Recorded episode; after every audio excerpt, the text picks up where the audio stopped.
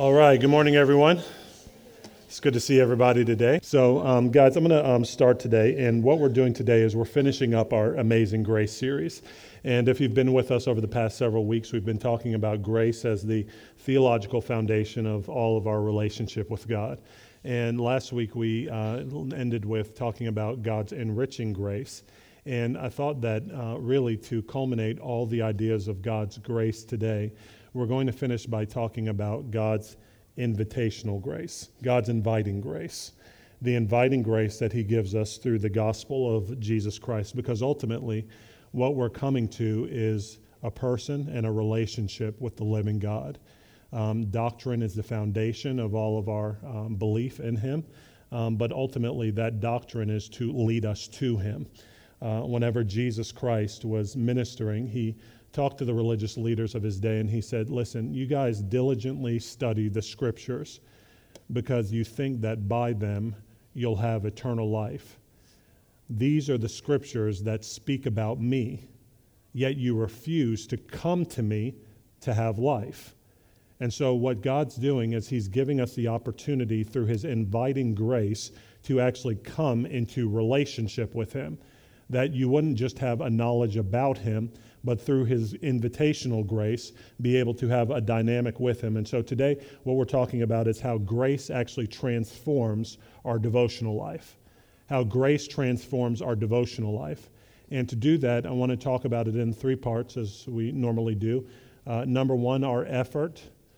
Number two, Jesus' finished work. And then number three, the obstacles that have been removed. Okay? So again, that's our effort Christ's finished work, and then the obstacles that have been removed. So let's pray. Lord, we thank you so much for your word to us today. God, we thank you that um, in the midst of all that we learn about you and us growing in the knowledge of you, that God, ultimately, you're calling us to yourself in deep and intimate relationship. And God, we're asking that today that we'd finish this message of grace by removing the barriers of um, apathy, removing the barriers of um, timidity, removing the barriers of condemnation, removing the barriers of anything that would keep us from relating to you in a life giving way on a daily basis. God, we thank you for your grace and we thank you for the cross that ushers us into this grace in Jesus' name. Amen.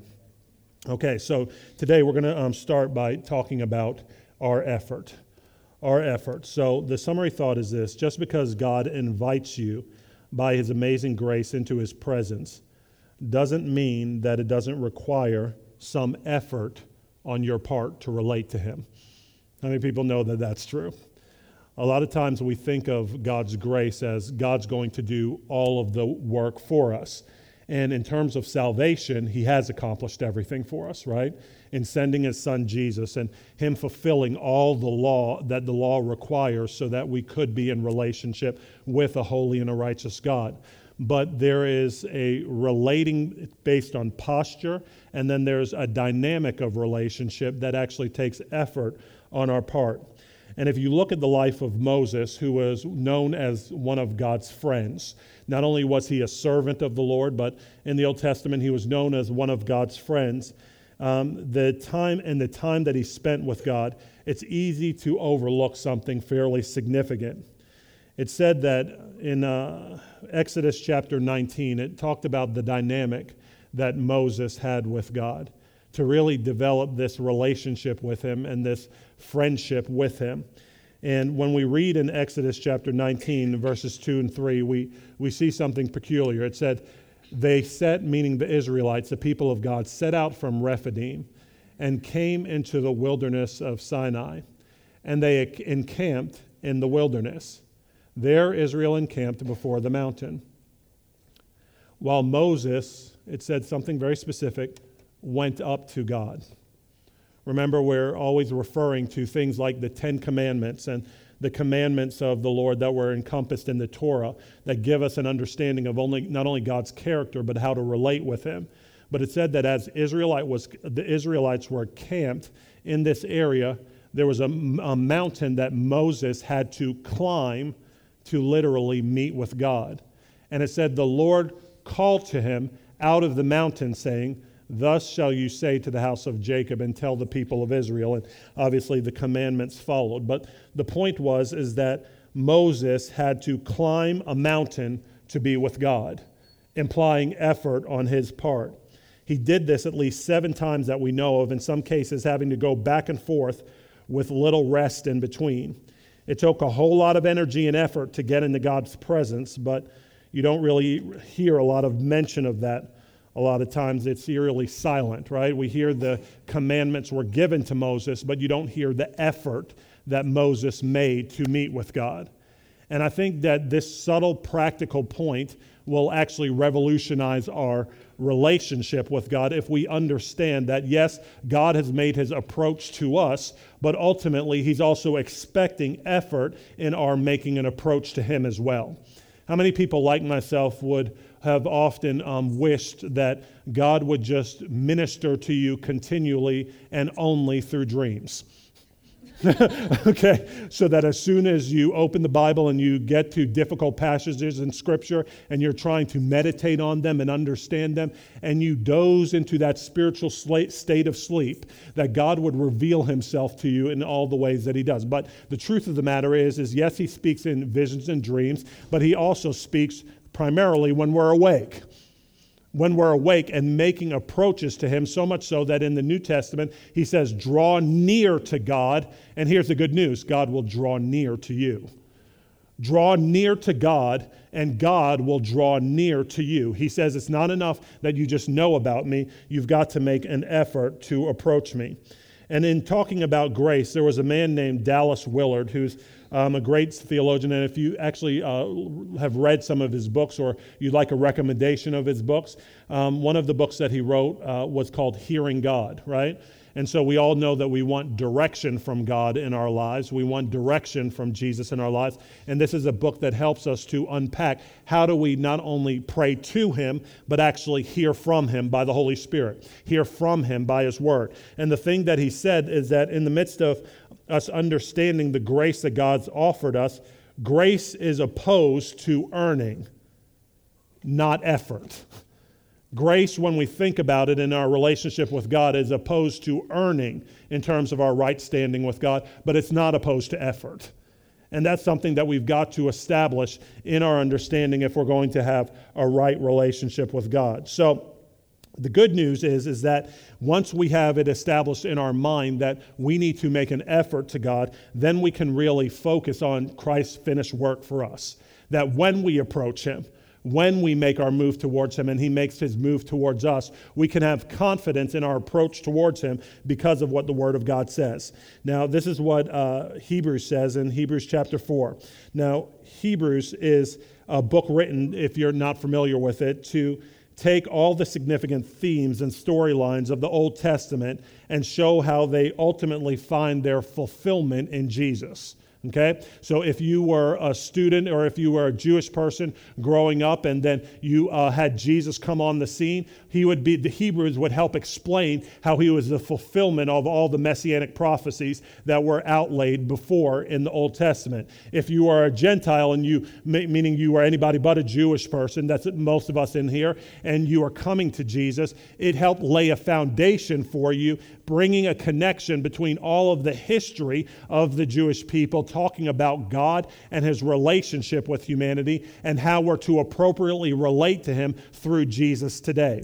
And in Hebrews, it talks about basically the finished work of Christ, but the only way we're going to know that properly is, as we always say, through the Word of God. And so in verse 12 in Hebrews, it says this For the Word of God is alive, is living rather, and active, sharper than any two edged sword, piercing to the division of soul and of spirit, of joints and of marrow, and discerning the thoughts and intentions of the heart. And no creature is hidden from his sight, but all are naked and exposed to the eyes of him to whom we must give account. Meaning that God sees everything, He knows everything. We're all going to have to give an account to this one Creator who made us and is going to judge all of our lives. And He says the only way that we're going to stand in right standing with Him is through the finished work of Jesus, is what He continues to talk about. And He says, Since then, we have a great high priest who has passed through the heavens, Jesus, the Son of God. Let us hold fast to our confession, and that was a confession of faith. For we do not have a high priest who is unable to sympathize with our weaknesses, but one who in every respect has been tempted as we are, yet without sin.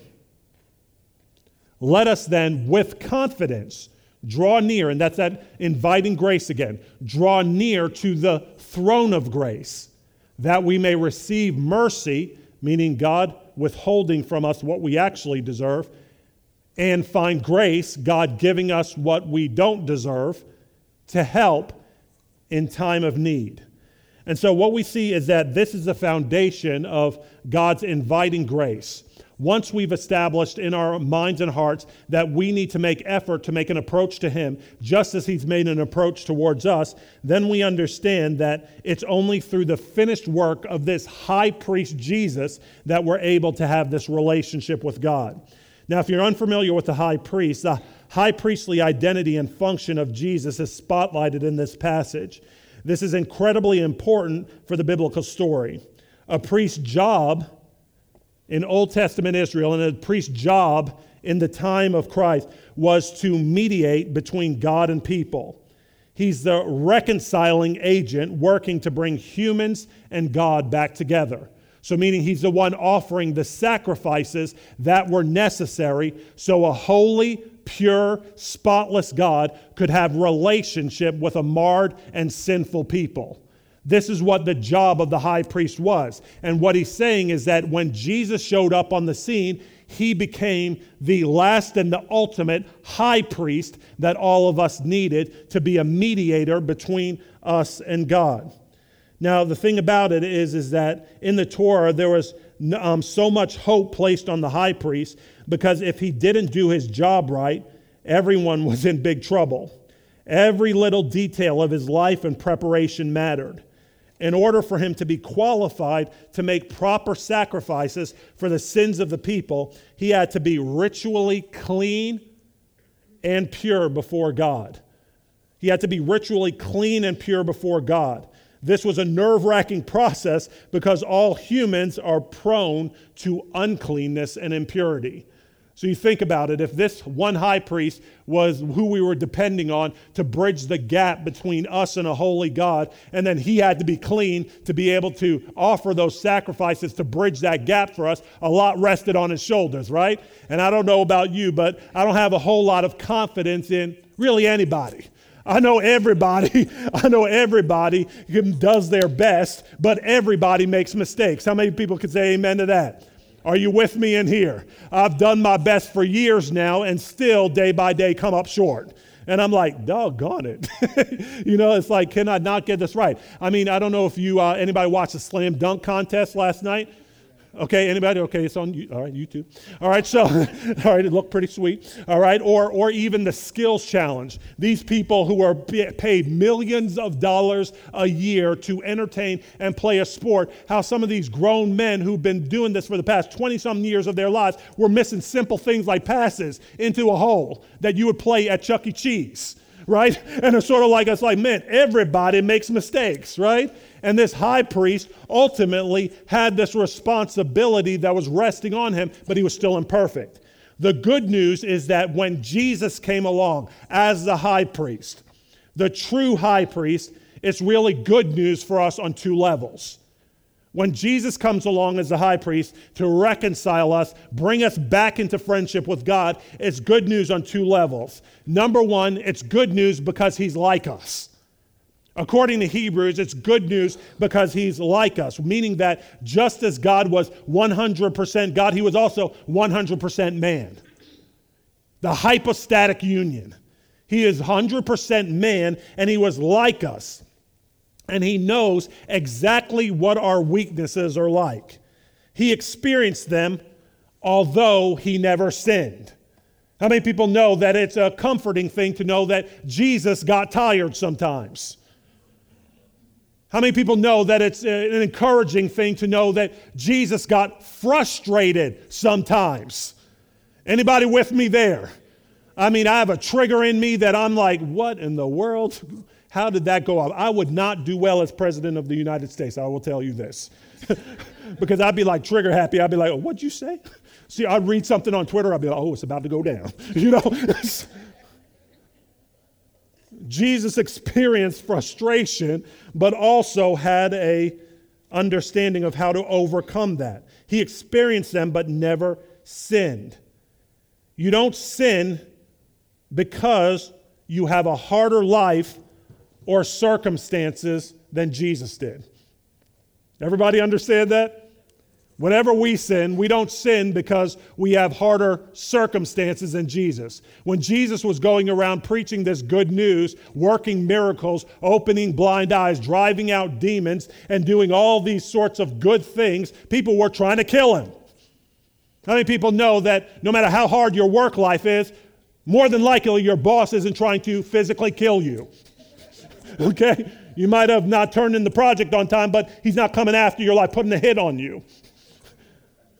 That was Jesus during his time. He was doing good and they were trying to kill him for it. And we don't sin because we have uh, more grave circumstances than he did. He gets all of your weaknesses, and here's the good news can even empathize with them, but then show us a way out. And that's the second piece of the good news that though he's like us, he's also not like us. And how many people know that it's good news that we serve a God who's not like us? He's like us, but also he's not like us. As comforting as it is for someone to identify with your weakness, they can't help you unless they know how to overcome it. Isn't that the truth? Has anybody ever gone to somebody for comfort before, but they were in the same mess that you were in? And then all that you did was had a pity party together just talking about how hard the issue was, how hard the temptation was, how hard the circumstance was. And then after you finish talking, after you finish that gallon of ice cream, then ultimately you were in the same spot. Right? But Jesus, on the other hand, needs us to understand that most of us know people who are like us, and we can try to support each other and pity each other when we are sinning or struggling. But Jesus, our great high priest, is better than that. He knew all our weaknesses and yet did not sin, meaning that he knows the way out. He's better and overcame everything that we were experiencing, and therefore not only can identify with our weakness, but then can empower us to come out. That's a different thing, right? That's a different thing. If you're trying to improve in any area of your life, you go and talk to somebody who knows the way out.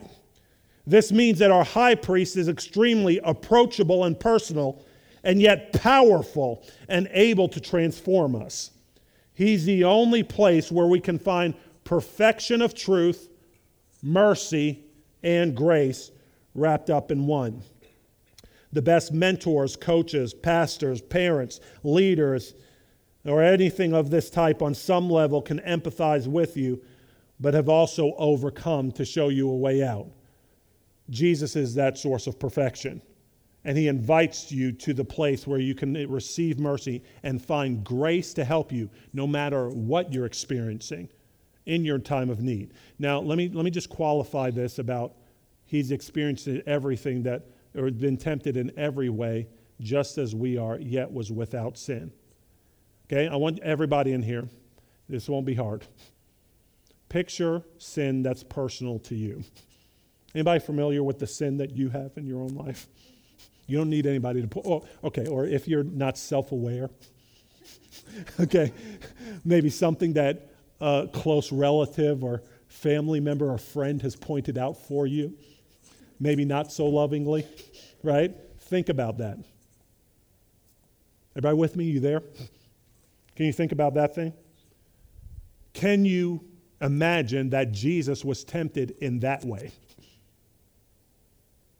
Tempted in that way, just like you, yet didn't sin.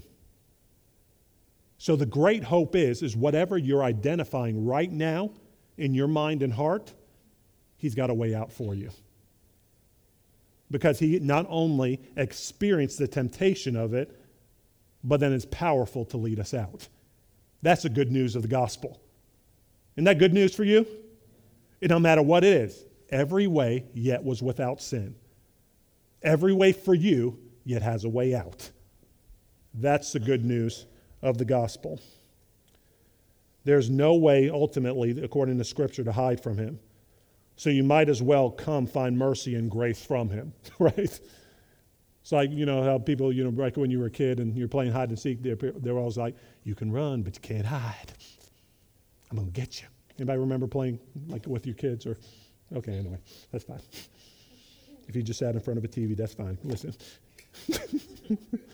there were real games back in the day. All right, so grace is what provides the invitation as well as the power to accept it. When we read the Word of God, it is actually the Word of God that's reading us. That's what Hebrews talks about. He says that because it's living and active, it's actually we think we're reading it just to get information or to you know get uh, some sort of growth and knowledge about god but it's reading us right? Because it's the spirit of god being living and active unpacking the issues in our lives. And how many people have ever felt like there has been something that's jumped off of the page and god's been like that's for you. Not for everybody else that might surround you in your life but that's actually for you that happens to me all the time. And actually, let me give you this encouragement for those of you who've read the Bible before and feel like you don't need to go back to it. It actually happens to me regularly, no matter how many times through I've run, read cover to cover. Why? Because it's living and active, and then He meets me by the Holy Spirit through that living and active word in that moment. In that moment, to draw me to Him and to conform me into His image when we read the Word of God, it cuts into the truth of who we are and what's going on in our lives. And unless you actually give God the time through His inviting grace to open the Word and let it do surgery on you, you will go backwards, not forwards in Him. Everybody understand that? Has anybody ever reached a point in God before where you felt like you were doing well, but then you went on what's called cruise control. Has anybody been on a long trip before? Because let me, let me say why I'm actually uh, giving you this analogy. Because our walk with God is a marathon, not a sprint. It's a marathon, not a sprint. And what you're going to need to do is learn the disciplines to walk with Him over a period of time and not just have a good few short days or weeks. And when we actually develop this type of mentality, we know that on a long drive, has anybody like myself almost driven off the road before on a long trip because you start to doze off? Come on, be honest now. No, there, are no, there are no police officers that I know in here. Okay? It's sort of like, well, maybe there are. But listen, mercy, grace, that's what we're talking about. So it's sort of like, you know, and then you, all of a sudden the like, boom, boom, boom, right? Wakes you up. Well, thank God for those things. Why? Because it gets us back on track. It gets us back on track. And let me tell you what the is for you. The is Genesis. The is Leviticus. The is Jeremiah. It's, it's, it's Deuteronomy. It's Matthew. It's John. It's Ephesians, right? Getting you back on track once you start to veer. Because it's a marathon not a sprint. Now, if we know Jesus' finished work is what's inviting us to the place where we can wake up, we've got to overcome certain things and know that He's helped us to overcome certain things in this marathon that'll keep us in the race and winning the race. And I would say that it's four things, and we'll finish here. That number one, we've got to, by God's grace, overcome entitlement. We've got to overcome entitlement if we're going to come to Him. And it's oftentimes that we don't come to God because it's the lower our view of sin the less valuable and relevant grace becomes. We don't come to Him when we know we need to because we don't deal with sin as serious. The longer we walk with Him, that's even more of a challenge. When you first have your eyes open, it's like you have this sensitivity about you, right? Anybody remember that? It's like, oh my goodness, I said shoot, right? and then you get all convicted and you're like, oh, forgive me, Lord, right? But then after you go a period of time, then you're like yelling at people, being irritated with people, mouthing off at people, talking about, well, that's just how I am. And all of a sudden, you begin to forget the seriousness of sin that put Jesus on the cross in the first place. And grace, grace moves us out of that place of entitlement. We've got to understand it's a throne of grace. We don't get to come near to God because of what we inherently deserve, but by sheer the sheer abundant gift of what God has given. We're extended an invitation rooted in grace, not our performance, an acknowledgement of our failings, not because of our awesomeness. But the only reason we'll embrace that is if we keep a clear picture of what sin is really doing in our lives and what it did to the Son of God. Entitlement needs to be brought down. It's grace because the only reason I'm there is because He paid a price for me. Number two, it gets rid of apathy. It gets rid of apathy. And we need to understand that just because we have free access to God doesn't mean it didn't cost something.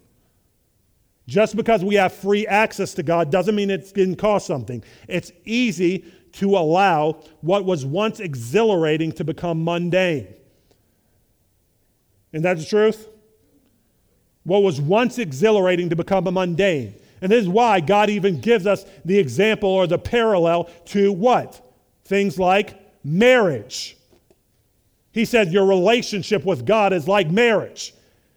And everybody remembers seeing a family member or a friend, or maybe you yourself, at the altar and how excited they were on that day. Everybody crying, makeup dripping. You know, the I can't believe I look like this. You know?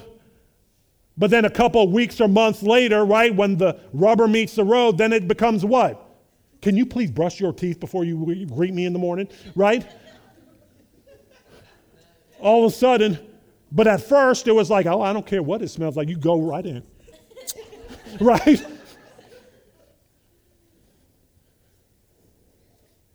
And no matter how God, good God's gracious presence has been in your life, it's easy to take for granted. Because the invitation to approach Him is free, it's easy to forget that it wasn't free of cost. It cost Jesus everything as our great high priest in order to extend this lavish invitation to approach him. Remembering the gospel is what helps us to refresh the beauty of grace and ignite our apathy back into passion. But it takes what? Effort on our part again there. Meditating on that reality and meditating on that truth. There's no such thing as a life that doesn't hit apathetic dips. Everybody say amen to that? but even our simple disciplines and rhythms of being with Jesus in His Word and community can light a fire where apathy might temporarily be. Why do we stress community so much? Because sometimes when I don't have the passion inside of myself, somebody else helps me stoke my flame. Anybody know what I'm talking about?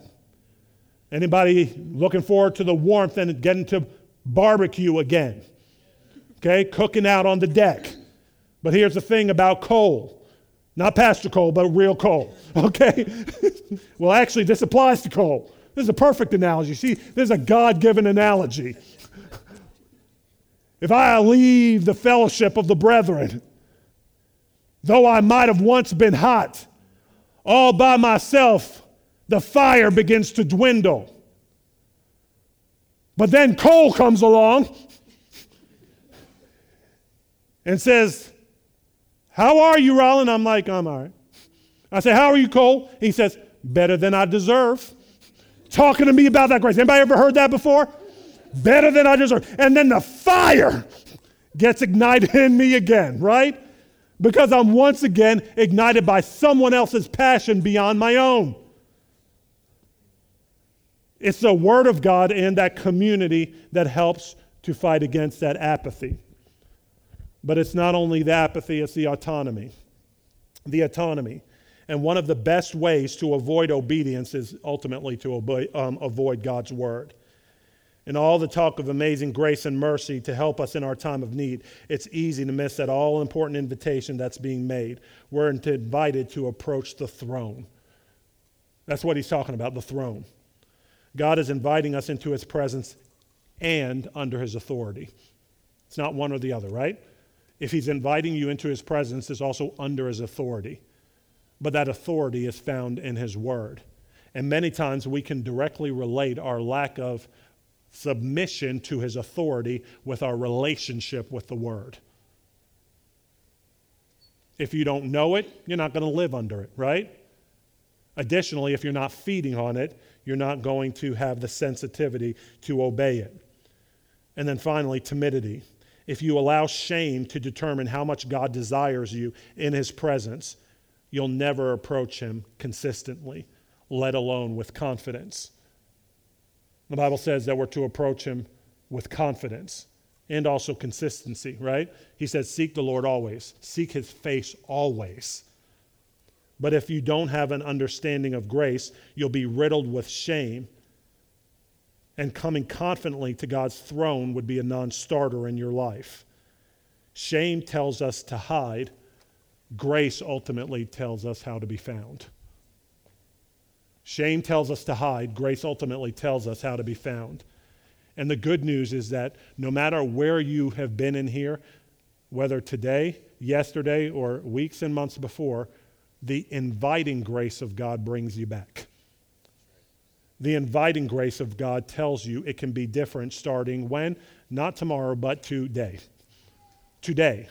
Why? Because when is he on his throne? It's not tomorrow, it's today. And the throne of grace that he invites you to is available to you through the cross of Jesus Christ today to wash you clean, to cleanse you of guilt, to give you another chance. That's the good news. And so, regardless of where you found yourself up to this point, come to the cross today. Find him at his throne today and reorder your life that as you meet him at the throne of grace, you actually live transformed by that grace. Because the grace is what starts you in relationship with him, but it's also what keeps you.